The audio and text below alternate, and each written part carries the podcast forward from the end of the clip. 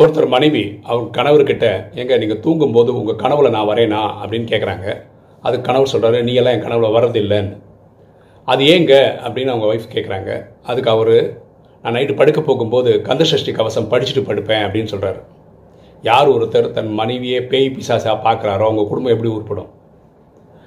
என்ன பண்ணணும்னா மனைவியை வந்து சிறந்த லைஃப் பார்ட்னராக சிறந்த தோழியாக சிறந்த ஃப்ரெண்டாக பார்க்குற குடும்பம் தான் சிறப்பாக இருக்கும் எண்ணம் போல் வாழ்வு.